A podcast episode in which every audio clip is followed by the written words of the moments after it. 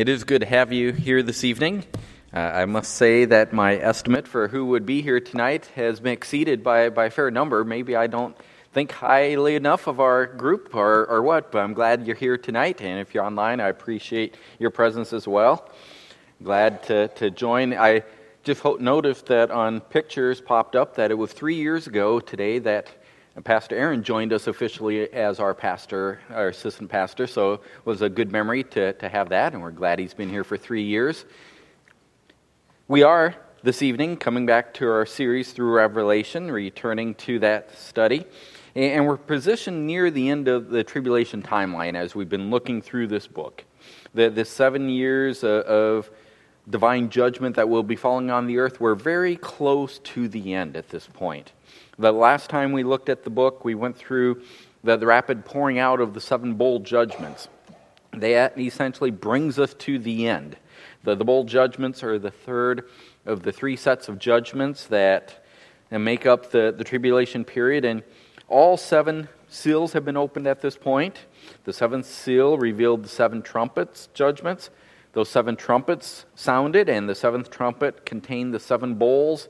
And, now the seven bowls have been poured, bringing us essentially to the end of the seven year period. We, we know that the tribulation culminates with the return of Christ. So, from the flow of time perspective, that is the only thing left in, in the, the period of the tribulation. That's the next event that we can expect as, as the cataclysmic destruction of the seventh bowl poured itself out on the earth. The, the sixth bowl, you may recall, prepared the way for the armies of the earth to gather for the final battle, which they were going to face off against the returning Messiah when, when he comes at, at Armageddon. Then, then the seventh bowl, after that, it brings massive destruction, such as that which the world has never seen before as the end of the judgments fall. If you have your Bibles open to Revelation 17, look just a few verses earlier at, at the end of Revelation 16. Pick up in that seventh bowl as it, it pours out on the earth in verse 17 of, of chapter 16. Then the seventh angel poured out his bowl upon the air and a loud voice came out of the tr- temple from the throne saying, It is done. And there were flashes of lightning and sounds and peals of thunder. And there was a great earthquake, such as there had not been since man came to be upon the earth. So great an earthquake was it, and so mighty. The, the great city was split into three parts, and the cities of the nations fell. Babylon the Great was remembered before God to give her the cup of the wine of his fierce wrath and every island fled away, and the mountains were not found. And huge hailstones, about 100 pounds each, came down from heaven upon men. And men blasphemed God because of the plague of the hail, because this plague was extremely severe. That divine announcement there, it is done. It, it reveals that, that the final judgment's fallen. Christ now will return for the, the final battle. That battle is in chapter 19, though. Before we come to that battle, John once more finds the, the flow of events interrupted in, in the vision that he receives. As once again, he's given a, a, a, bit of interlude to give him some more background information that, that will help him understand this, this last event.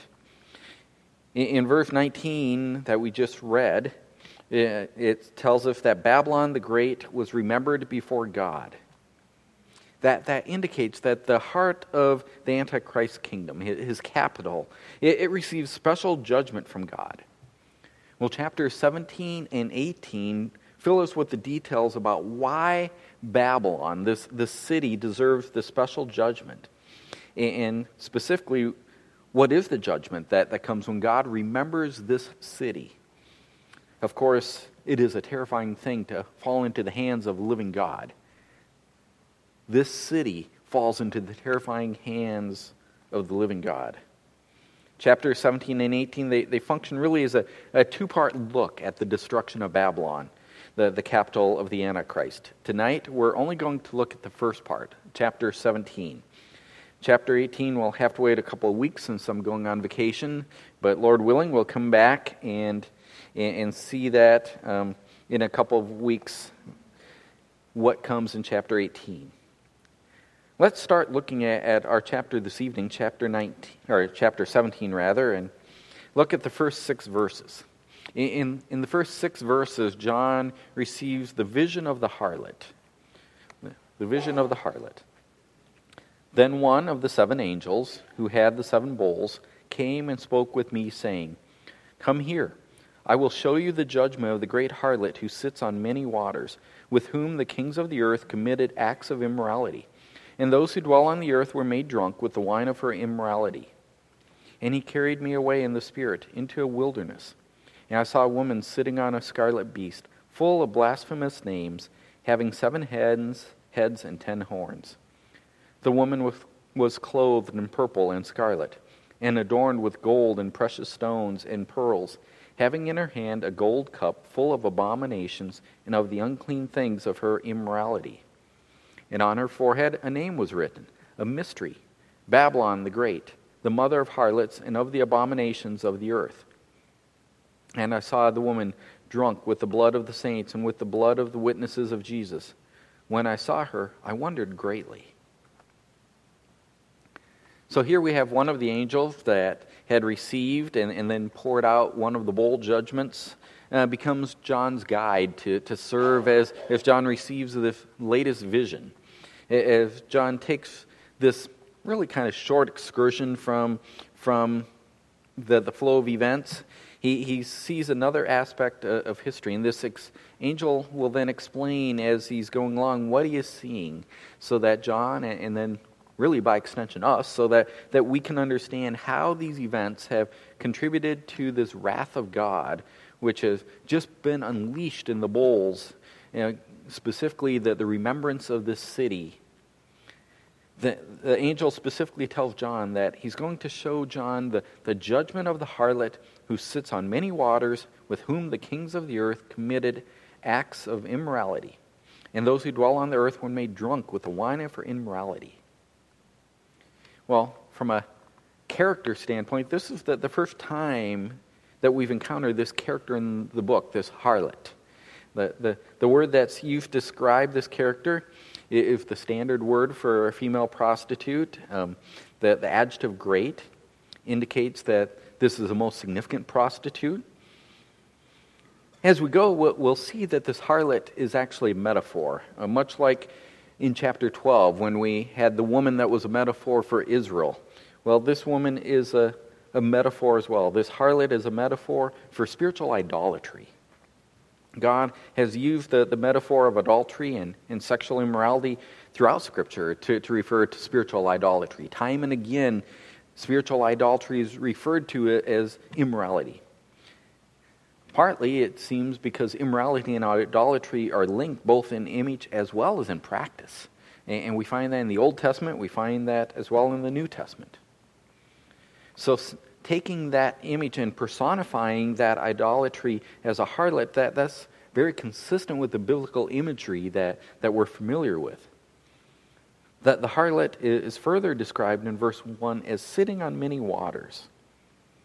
Well, verse 15, when we get there, it makes it clear that, that the many waters is, is the world's population. That This woman who personifies spiritual idolatry. She, she personifies that the spiritual impetus that, that leads the world, all the people of the world, to pursue false religion rather than the worship of God. That's what we're looking at here this, the, the movement of false religion that, that drags the population of the world away from God.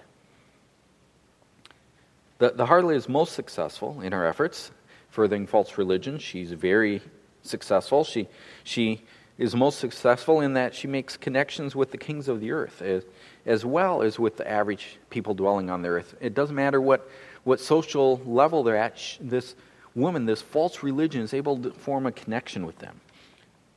She's a harlot because she successfully incites all of them to engage in spiritual immorality with her.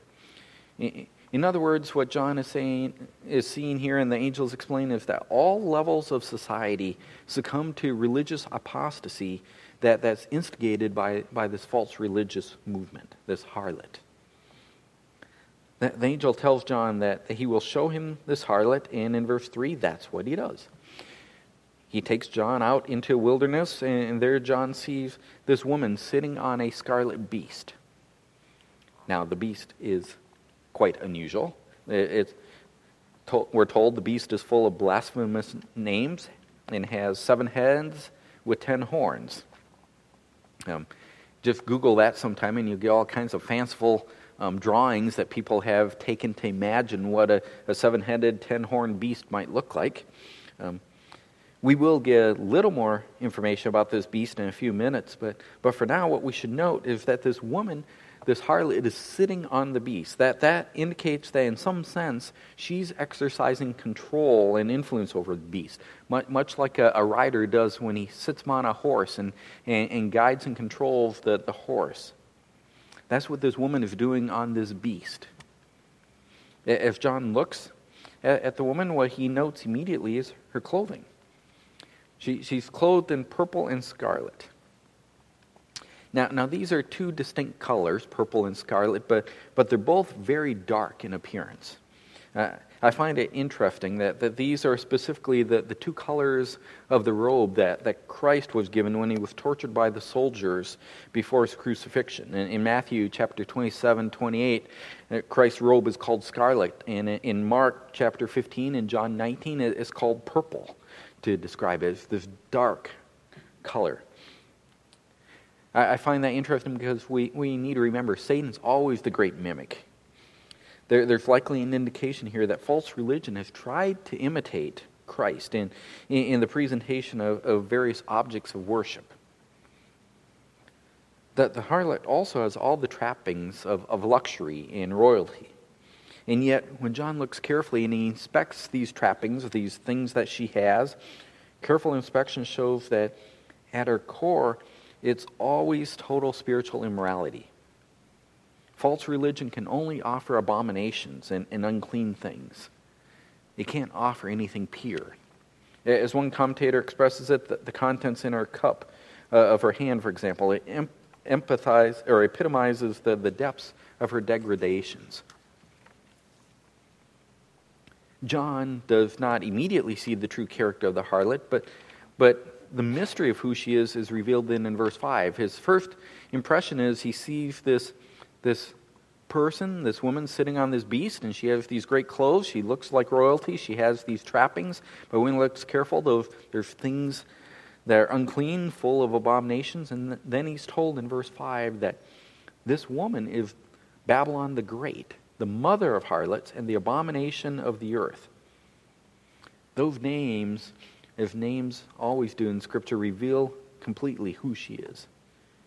She's both the personified source as well as the leader of false religion. She's the impetus behind it, but she's also the one then who, who leads.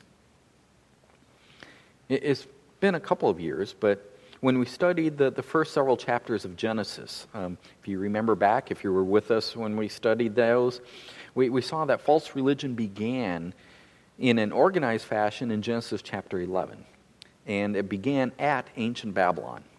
In Genesis 11, we have the, the record there of how the people, after the flood of Noah, they refused to scatter and fill the earth. Instead, they, they devised and, and utilized a false religion that was centered around a tower that they were building to, to unify themselves in their disobedience to God. God told them to scatter and worship Him. Instead, they, they built this tower that, that they were going to center their worship around. And that place was called Babel in Genesis 11 because God confused their speech. He, he punished them with, with various languages so that they could no longer work together and they, they could no longer build this tower and, and unify their, their false religion. The ultimate fuel for false religion has always been and always will be hatred of true worship. Instead of bowing before the God of the universe and worshiping God, a substitution is created. Throughout the centuries, false religion has been fueled by the blood of the saints and, and the blood of Jesus. Uh, the prophets were killed, Christ was killed, generations of Christian witnesses have been killed. All because they refused to worship the false substitutes offered by false religion. Ultimately, John sees that is the chief reason here in verse 6 that God gives this indictment against the harlot. The ultimate reason, the chief reason for the punishment is the persecution and the martyrdom of the faithful. So, here, having received this quick vision of the harlot, John now hears from the angel. He hears the history of the harlot. Let's examine her history. Here it beginning in verse 7. And the angel said to me, You can picture in your mind's eye John still looking at this beast uh, being ridden by this harlot, focusing on the harlot. And the, the angel says to me, Why do you wonder? Because remember verse 6 When I saw her, I wondered greatly. Why do you wonder? I will tell you the mystery of the woman and of the beast that carries her, which has the seven heads and the ten horns. The beast that you saw was and is not, and is about to come up out of the abyss and go to destruction. And those who dwell on the earth, whose name has not been written in the book of life from the foundation of the world, will wonder when they see the beast that he was, and is not, and will come. Here is the mind which has wisdom. The seven heads are seven mountains on which the woman sits, and they are seven kings. Five has fallen, one is, the other is not yet come, and when he comes, he must remain a little while. The beast which was and is not is himself also an eighth, and is one of the seven, and he goes to destruction. The ten horns which you saw are ten kings who have not yet received a kingdom, but they will receive authority as kings when the beast, or with the beast, for one hour. These have one purpose, and they give their power and authority to the beast. These will wage war against the Lamb, and the Lamb will overcome them, because he is Lord of lords and King of kings. And those who are with him are called the chosen, or are the called and chosen and faithful. So John's amazed by, by what sees in verse 6. So this angel offers him this historical explanation of the mystery of this woman and, and the beast that, that's carrying her.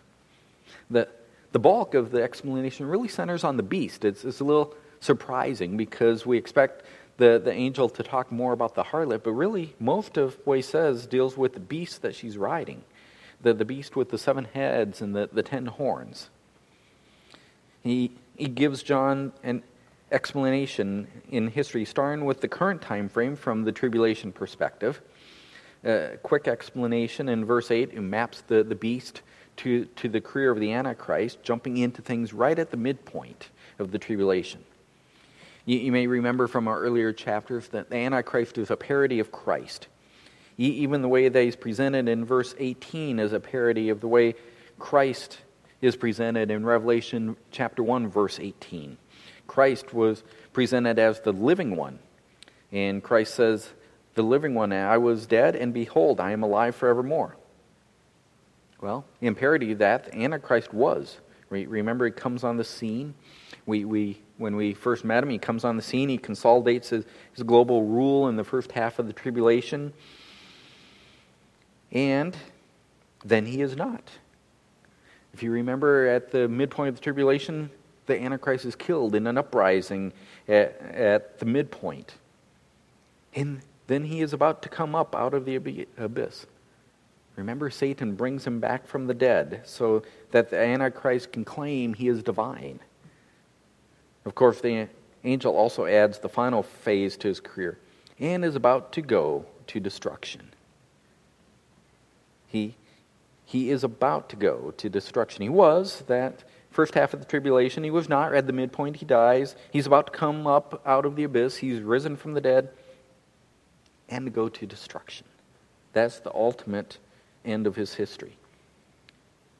Still, what we see is that the resurrection of the Antichrist is enough to, to fool the non elect of the earth, all those who are not chosen to, from the to be written in the book of life, whose name has not been written from the foundation of the world, those who are not of the elect, all of those are fooled by this Antichrist who rises from the dead.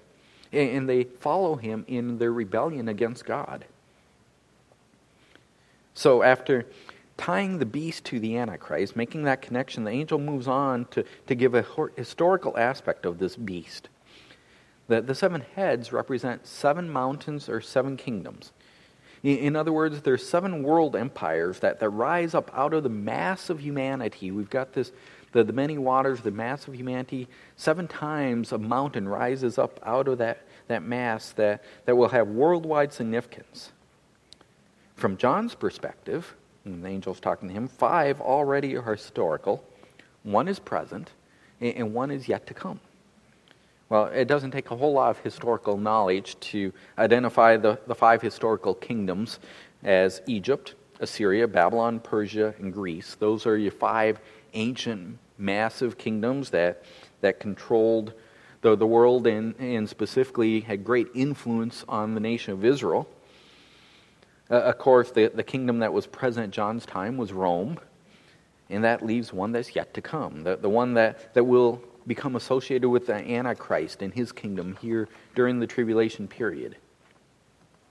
John's told in, in verse 10 that the seventh kingdom will remain for only a little while.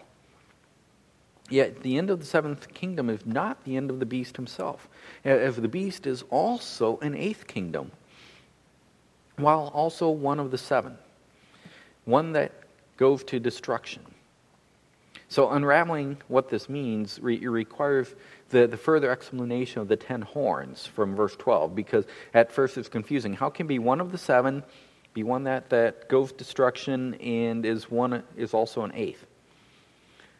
Well, when we add in the ten horns from verse 12, we, we find the Antichrist is, is the ruler of the seventh kingdom. But as I said, he dies. And then you may recall from when we met him for the first time in chapter 13 that he died actually as an uprising from a, a group that was led by some of the other co rulers. He, he, he initially rules by leading a group of co rulers of some sort. Um, that, that we have these, and, and some of the other co rulers in the first half of the tribulation, that the Antichrist is, is one among them, leading and, and ruling with them through them. Somewhere near the midpoint, there's an uprising against him. And, and there's a short war and the Antichrist is killed. Well, then he comes back to life. And when he comes back to uh, life, he's apparently finished with any semblance of co ruling of any sort.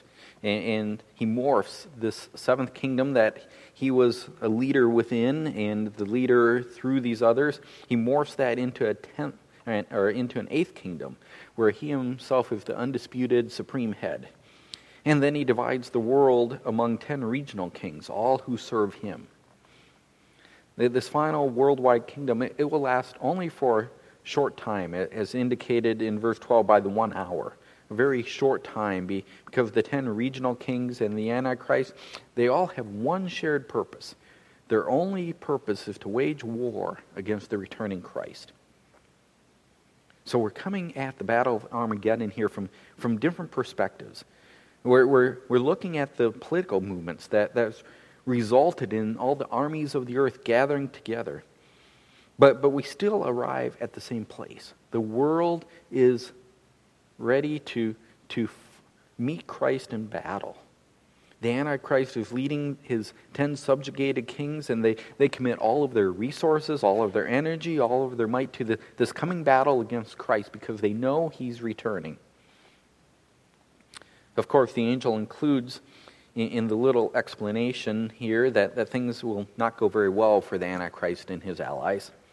He, he simply says in verse 14, the Lamb will overcome them because he is Lord of Lords and King of Kings. They have no chance against the Supreme Lord and the Supreme King. No matter how great the, of an army they amass, Christ is coming. And when he comes, he's going to bring his saints with him, and he will overcome. He will win. In these verses, in, in 7 through 14, what we have is, is a real quick recap of world history. But let's not forget that the angel gave this information to explain the history of the harlot. Even though the, the focus is not the beast, it's this metaphorical beast that that represents the succession of global empires that rise out of the mass of humanity from time to time. And when they do, there's always the harlot that's riding on, on these kingdoms. In other words, one of the things that these worldwide empires all have in common is that they are controlled by false religion. False religion ha- has served as a unifying and, and a guiding influence on all of these great kingdoms. They, they do not exist without false religions. The, these empires are, are consistent, one after the other. When you go through them all, they, they're all consistent in their hatred and rejection of God. They're, they're all consistent in, in substituting false worship for true worship. They're, they're consistent in incorporating rampant sexual immorality into their worship. They're, they're consistent in their hatred of the people of God. And they're consistent in their shedding the blood of the saints of God. You can look at all of them Egypt, Assyria, Babylon, Persia, Greece. They all persecuted the Jews. As soon as Christianity arose out of Judaism, Rome took up the cause and persecuted Christianity. And influencing all of this persecution, giving it a semblance of, of, of acceptability, a veneer of, of rightness, has always been false religion. It's the harlot. So, having reviewed the history of the harlot, the angel concludes that the stage uh, of this brief in, interlude here with the destruction of the harlot. The, the beast, the Antichrist, his armies, they're going to be overcome, but what happens to the harlot? Well, verse 15 through 18 gives us the destruction. And he, that would be the angel, again said to me, John, the waters which you saw where the harlot sits are peoples, and multitudes, and nations, and tongues. And the ten horns which you saw in the beast, these will hate the harlot, and will make her desolate and naked, and will eat her flesh, and will burn her up with fire. For God has put it in their hearts to execute his purpose by having a common purpose, and by giving their kingdom to the beast until the words of God will be fulfilled. The woman whom you saw is the great city which reigns over the kings of the earth. What the angel shows John here at the end is that while the Antichrist and his ten kings may tolerate the harlot, in other words, they, they may tolerate false religion for, for the purpose of consolidating their power over, over the people, ultimately the Antichrist despises her. The Antichrist despises false religion. The Antichrist does not want to share any power at all, he wants all of it. So he doesn't want to share any power with false religion. I mentioned earlier that that influences uh, that he the false religion influences the rulers of the world and and the harlot also exerts influence over the, peoples of the earth. There, there's this interaction between the peoples and, and the false religion and the leaders. We've observed all of this throughout human history. God made mankind to be a worshiping being from, from the very moment that Adam and Eve rejected God in, in the Garden of Eden, mankind has always fought, uh, always looked for, sought out worship substitutes. So Satan's worked throughout history to, to guide men and women away from God by s- suggesting an endless parade of, of substitutes for, for worship. The tribulation will, will begin with the Antichrist and the other co rulers stoking the, the fires of false religion to influence the, the people of the earth to join in their open rebellion against God. They'll, they'll recognize that false religion can serve their purposes. But that doesn't mean that the Antichrist will appreciate the, the shared position that will be in the hearts of people when they love him and false religion. Uh, again, I, I, trust that you remember when, after the midpoint, the Antichrist returns from the dead. And when he does, he proclaims himself to be God. He is the one to be worshiped. We also saw in chapter 13 that along with the, the Antichrist, there's a false prophet that comes on the scene there. There's that second beast from chapter 13. And that second beast, the false prophet, serves as his agent to consolidate all the, the worship of the world, these other false re- religions that, that he's using, consolidates all that into a single unified worldwide religion that centers on the Antichrist and Satan. Remember, people have to take the mark of the beast, be able to, to do commerce. They have to confess their allegiance through that mark to, to worshiping the beast. There will be only one false religion. It will consolidate under him. At that point, he has no use for false religion in general. There's no room in his religious scheme for other false religions. The harlot will not find a place in his kingdom. So, all the hatred and disdain that the Antichrist and the ten kings under him have for shared power will, will flow out in an attack against all aspects of false religion that is not beast worship. In other words, Antichrist worship. He alone is the sole object of worship in the last half of the tribulation. How all this ties in to the explanation the angel is providing in, in this remembrance of Babylon is made clearer by the final verse. Apparently, Babylon, the, the headquarters of the Antichrist, his capital, also becomes the focal point for the false religious system in the first half of the tribulation. As the various false religions of the world are integrated, I, I don't want to say consolidated, but they're, they're harmonized, integrated together, apparently they will set up a headquarter here in Babylon. That's in the first half. And then when the Antichrist puts his throne there, he, he eliminates that. At, at the heart of all the false religions that, that congeal into this worldwide system will be one common thread. That will be a hatred for the truth of Christianity. The, the propaganda against the 144,000 and the two witnesses eh, that were in Jerusalem, that, that will all flow out of Babylon as, as the center of this hatred. The rhetoric against Christ himself will come from this city. Remember, by the time we got to the, the, sixth seal, the people knew that these judgments were coming from God. Well, all the rhetoric against Christ will come from this city. The, the movement that results in countless martyrs will drive its power and, and vision from this city of Babylon. That's the first half tribulation. And we see that that city will be the center of hostility. That will become even more pronounced things will be even more hostile, more deadly in, in, the second half when, when beast worship is the order of the day. When people are forced to take that mark and, and openly demonstrate their allegiance to the Antichrist as God or, or be hunted as an enemy of the state. More martyrs will gather during those final years in heaven. We've seen that in the previous chapters. And all of that is, is centralized in the capital city here. That's the source of this worldwide influence. Is it any wonder then that, that God will remember this city and bring specific destruction down upon it? When the final bowl judgment is poured out, there is special punishment directed against Babylon because it has been the center of hatred for the people of God. Still, I suspect that you may have noticed I skipped over one verse in the quick summary of this last section. Look with me at verse 17. For, or, or we could read, instead of for, we could read what the angel is saying, all of these things that I'm talking about will happen because, that's what the for means, because God has put it in their hearts to execute his purpose by having a common purpose and by giving their kingdom to the beast until the words of God will be fulfilled.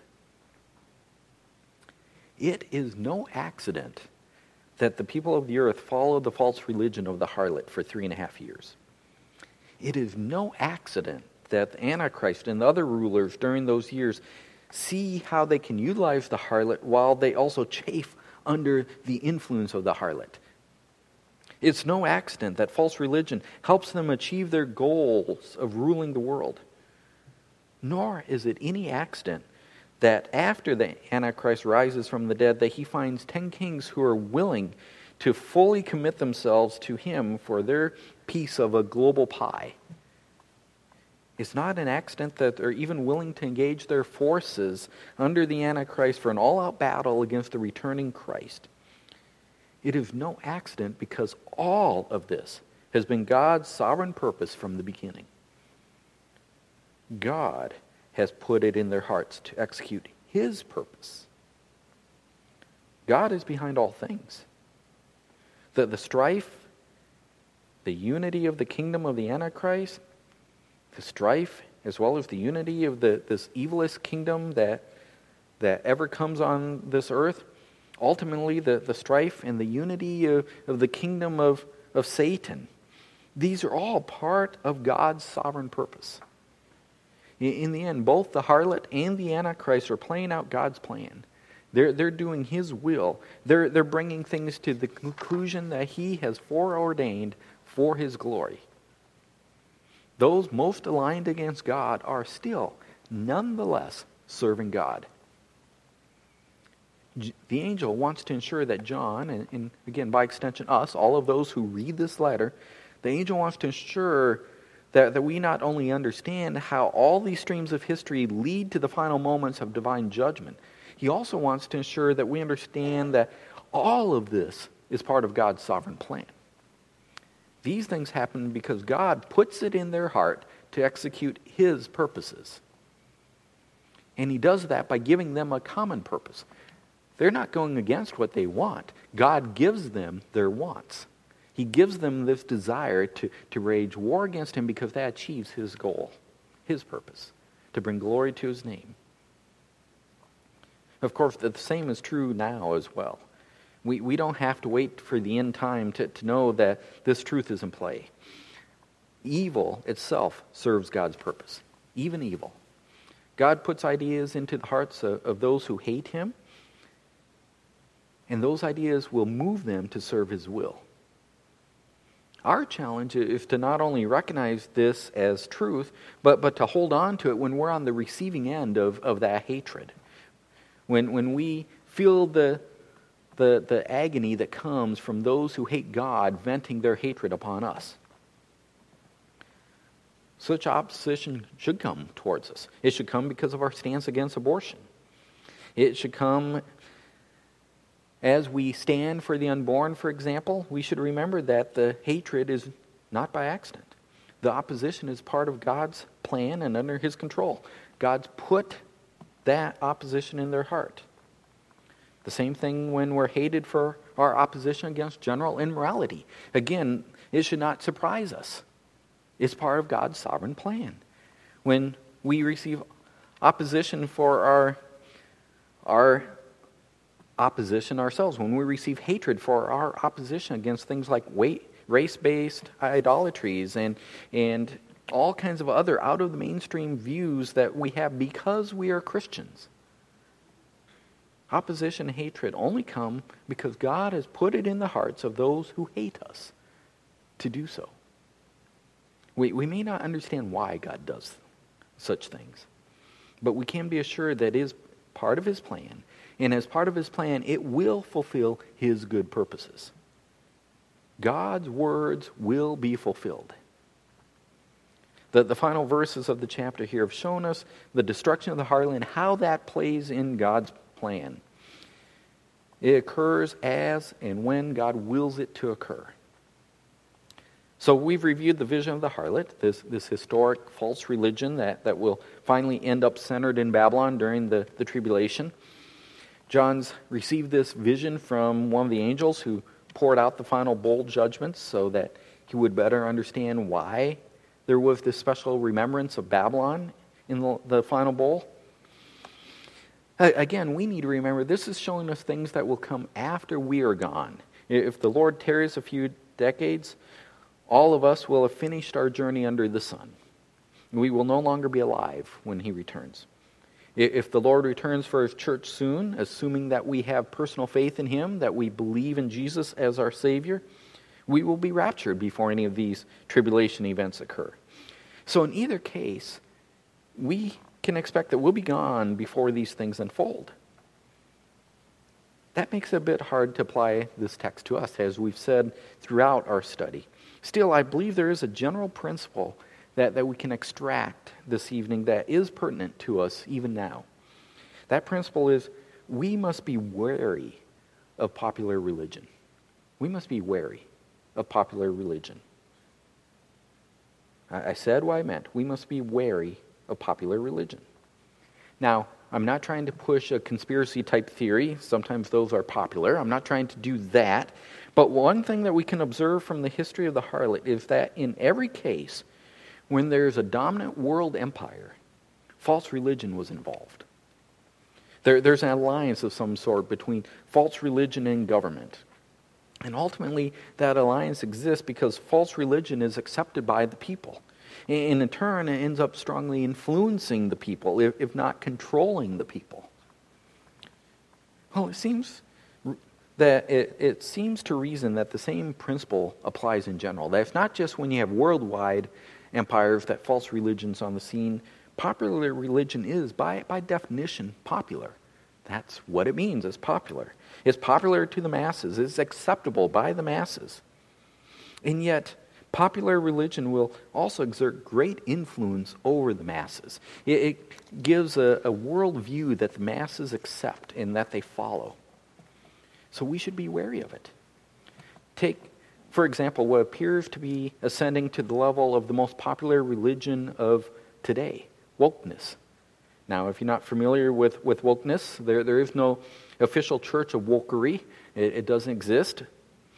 But the goal of being woke is invading all aspects of our culture, it, it's functioning as a religion.